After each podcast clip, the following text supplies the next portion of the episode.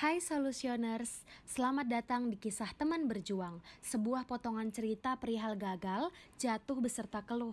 Di balik itu, mari kita lihat pribadi tangguh yang berjuang untuk dapat tetap utuh.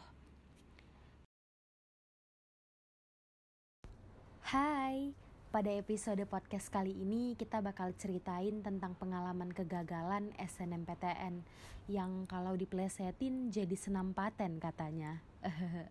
Jalur ini memang sangat banyak didamba-dambakan oleh para siswa karena bisa lulus masuk perguruan tinggi negeri tanpa tes.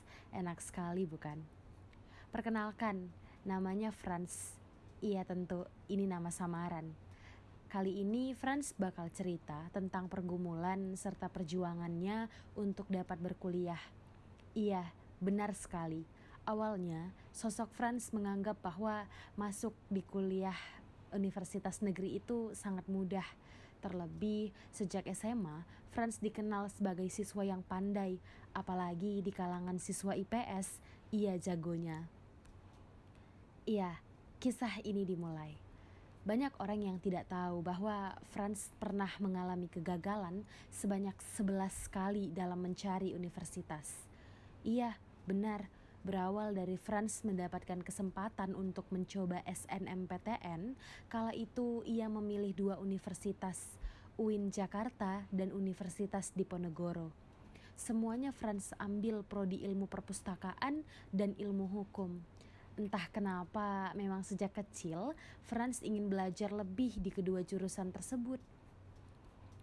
Dari SNMPTN lah, Franz menaruh harapan yang begitu besar untuk dapat lolos masuk ke universitas dambaannya sejak dulu, serta dapat membanggakan kedua orang tuanya.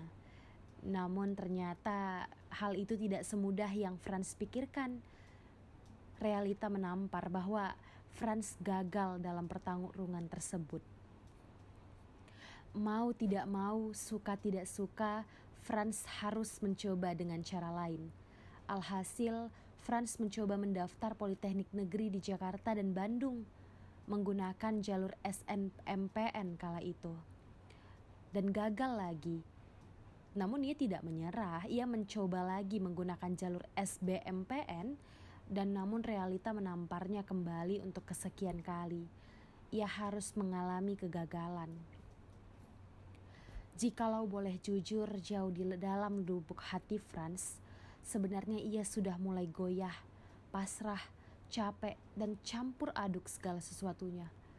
Namun Franz menyadari bahwa apa yang ia harus perjuangkan, segala cita-cita dan harapan untuk orang tuanya, ia tidak boleh berhenti sampai di situ.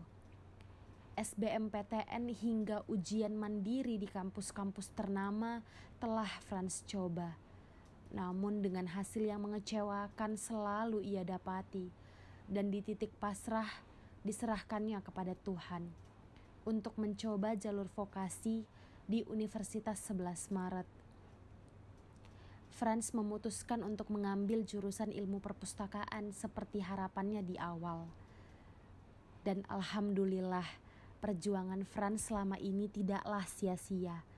Ia lolos menjadi mahasiswa berjas endok asin katanya. Begitulah julukan mahasiswanya. Hingga saat ini, Franz tetap berusaha untuk dapat tetap semangat dalam meraih cita-cita. Saat ini Franz mengikuti organisasi guna mengembangkan skill melalui webinar dan pelatihan terus membaca buku, dan tetap bahagia serta bersyukur.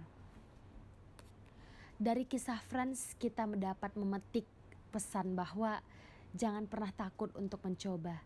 Jika gagal, bangkit lagi dan cobalah kembali sampai menentukan harinya baik pada kita. Dear Solutioners, Terus ikuti perkembangan kami di laman Instagram @sinergisolutif. Sampai jumpa di kisah teman berjuang episode selanjutnya.